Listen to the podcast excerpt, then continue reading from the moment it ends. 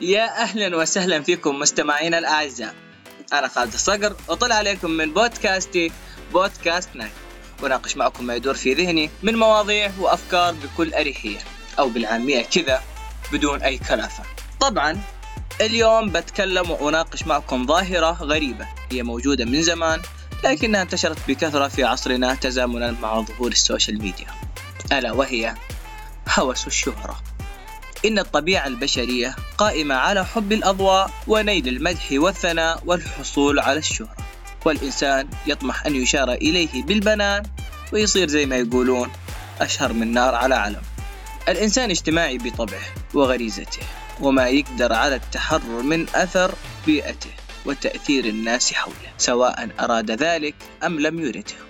وهو يعتبر اهتمام الناس به تقديرا لحياته واحتراما لفكره وإشادة بإنجازاته. لكن المشكلة هي حين تتحول الحقيقة إلى وهم وتصبح وتصبح الشهرة غاية قائمة بذاتها ويهدر كل طاقته وأمواله ووقته عشان بس يشتهر. طبعا ما عنده أي مشكلة عن نوع الشهرة اللي يبيها بس أهم شيء يكون مشهور حتى لو قلل من شأنه بتصرفات سيئة وغريبة ويعتبر الشهرة هي الكمال المطلق وأن حياته لا جدوى منها وما راح يوصل لطموحاته وأحلامه إذا ما صار مشهور. وهذا الهوس الجنوني بالشهرة هو مرض مكتمل الأركان ووهم قاتل ورغبة متماهية مع الخرافة. طبعا في أيامنا هذه أي شخص يقدر يصير مشهور حتى لو كان بدون محتوى أو فائدة للناس وفي منهم أنواع. في اللي صور فيديو عفوي وانتشر وحقق مشاهدات والناس أحبته لعفويته وانهالت عليه الإعلانات وربي رزقه من واسع فضل وتغيرت حياته تماما 180 درجة زي ما يقولون. أنا مشكلتي مش مع الناس هذول. هذول الناس ربي رزقهم بالعفوية والقبول واستحسان الناس وفي منهم ناس بعد ما اشتهروا شدوا حيلهم وأبرزوا قدراتهم ومواهبهم ونجحوا أكثر. أنا مشكلتي مع الناس اللي تتعمد تثير الجدل في كل مرة سواء من مشاهير سوشيال ميديا أو أي مشهور بشكل عام. تلاقيه يتعمد يسوي حركات خارجة عن عادات مجتمعه أو يطلعون بفيديوهات خاصة جدا وأحيانا تصنف جريئة جدا وينشرونها. وعلى أساس بالغلط أو تهكرت جوالاتهم ويصور فيديو إنه يبكي ويبرر كيف انتشر الفيديو والكل عارف إنه كذاب وما حد مصدقه. طيب ليش يا ترى يسوون كذا؟ أنا أقول لكم. عشان يبقى اسمه ترند أسبوع كامل بتويتر. ويتذكرون الناس أو إذا طاح سوقه وسحبوا عليه الشركات أو ممكن كان عنده محتوى جميل لكن أفلس فكريا. واللي يقهر إنه ترتفع فعلا أسهمهم وتتراكض عليهم الشركات للإعلانات. لأن مشاهداتهم تعتبر عالية وهذا الغلط. الغلط من نفس الشركات اللي تدعمهم عشان يعلنون لهم وهمهم الوحيد بس جمع المال من خلفهم بكل أنانية وضربوا بأخلاق ومبادئ المجتمع عرض الحائط متناسين تماما أنهم يساهمون في هذا الانحطاط الفكري اللي راح يؤثر على مجتمعنا على المدى البعيد. وأيضا جزء من الخطأ يقع على عاتق المجتمع بكل أسف. أنا قلت البعض وليس الكل. أقصد الملاقيف اللي يجرون ورا الفضايح ويتابعون هالأشكال. يعني معليش شكلي انفعلت بس للأسف هذا الواقع أما بالنسبة للنوع الثالث هو الاستفزاز لغرض الشهرة. طبعا هذا النوع القاتل هذا النوع اللي اللي اللي يستفزني أنا اللي يستفزني أنا شخصيا. الاستفزاز لغرض الشهرة. وهذا الأسلوب يتبعوه الحمقى عشان يوصلون لعالم الشهرة أو الوصول لأكبر عدد مشاهدات. لأن الاستفزاز وإثارة غضب المجتمع أسهل وسيلة يستخدمها أي شخص فارغ المحتوى. عشان يوصل لفئات جماهيرية منوعة تخيلوا حتى لهذا الاستفزاز أنواع كثيرة. بحاول أذكر لكم اثنين منها.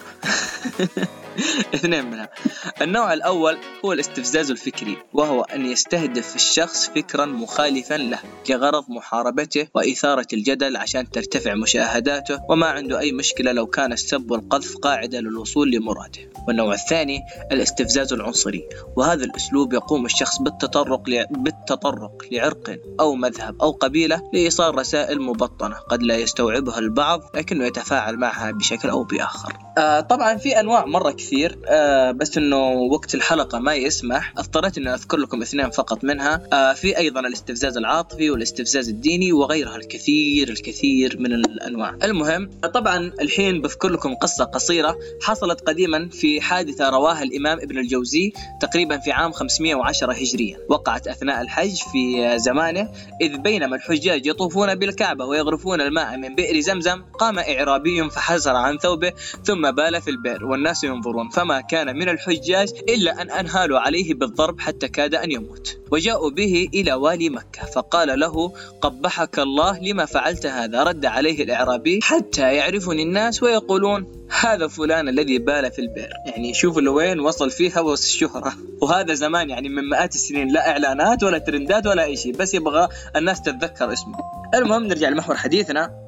طبعا هذه القصة يمكن تشوفونها سخيفة أو تافهة لكن دلالاتها الرمزية في غاية الخطورة. فقد أراد هذا الإعرابي الشهرة وجلب الأضواء إليه بأية طريقة فما كان منه إلا أنه قام بفعلته الشنيعة لكي يشتهر أمره بين الناس وتصبح قصته على كل لسان. وهذا الإعرابي ذو المعرفة الضئيلة والثقافة السطحية لا يملك أي إنجازات علمية.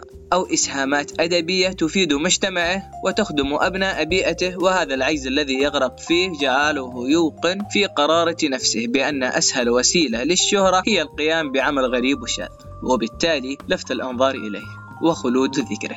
وفي نهاية حلقتنا لهذا اليوم حاب أذكركم أن الشهرة سلاح ذو حدين. فإذا ترافقت الشهرة مع العلم والمحتوى المفيد والشغف يتحقق مع ذلك النجاح والوصول إلى أعالي القمم.